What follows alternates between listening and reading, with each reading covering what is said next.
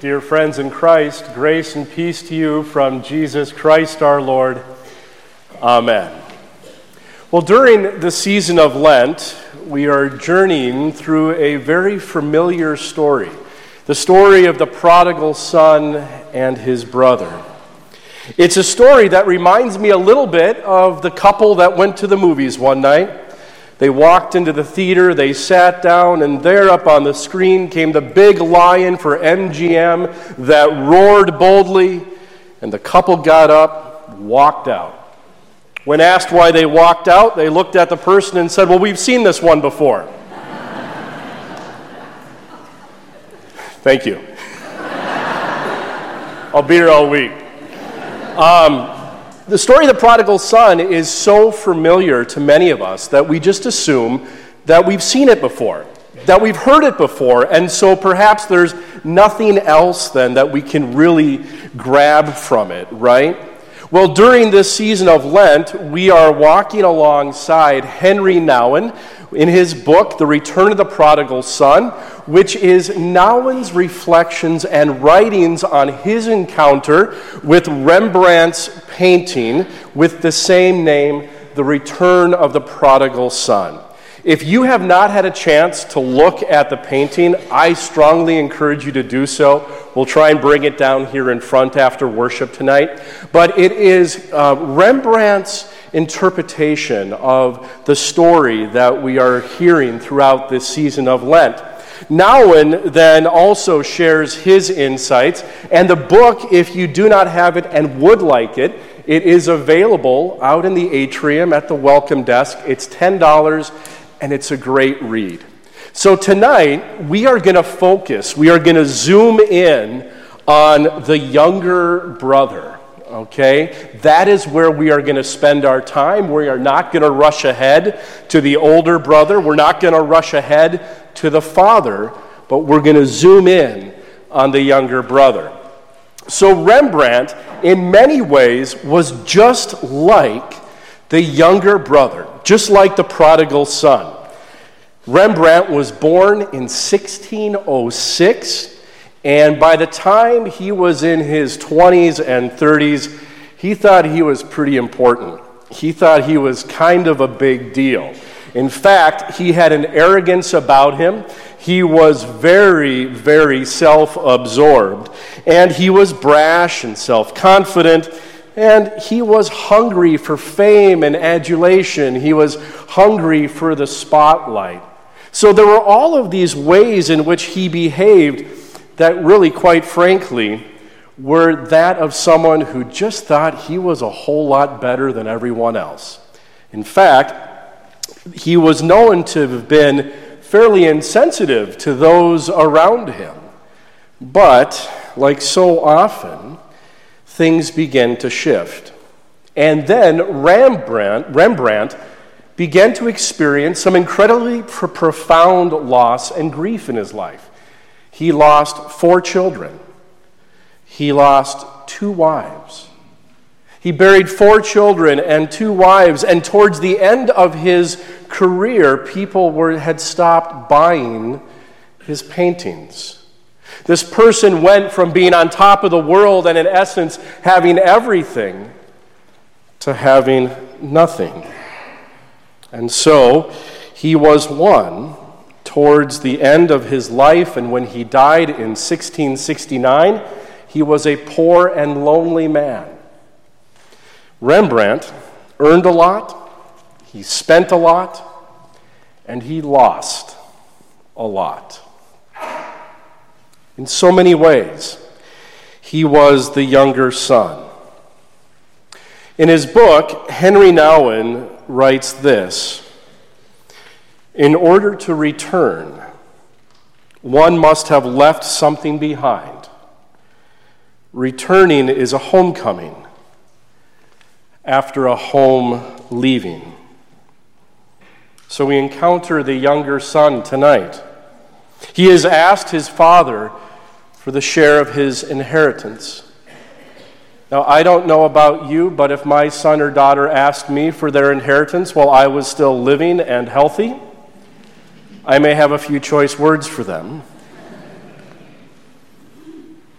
To ask your father or your parent for a share of the inheritance was basically wishing your parent to be dead. It would have been incredibly hurtful. It would have been incredibly offensive. And yet, in that moment, the father granted his request. And so we can assume that his father was a wealthy man, and the younger son, now loaded down with a wad of money, went away to the big city. Went away to the big city to have all sorts of fun, to live it up. And I am sure he had a marvelous time. At least for a little bit. But like so many things, it came to an end. With his money gone, those friendships that he thought he had were gone too. Suddenly, he experienced that so many things in this world are actually conditional. That people place conditions on all sorts of things. And so it is no wonder that just as the younger brother became a poor and lonely young man in that moment, Rembrandt could relate because he was right there with him towards the end of his life. Poor and lonely, without a home.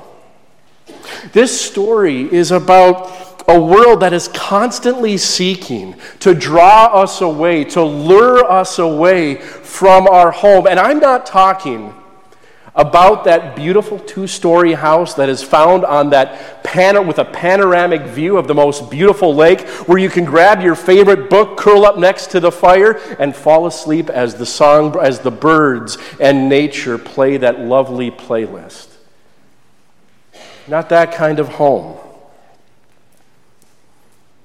I'm talking about the home that is only found in Jesus Christ our Lord.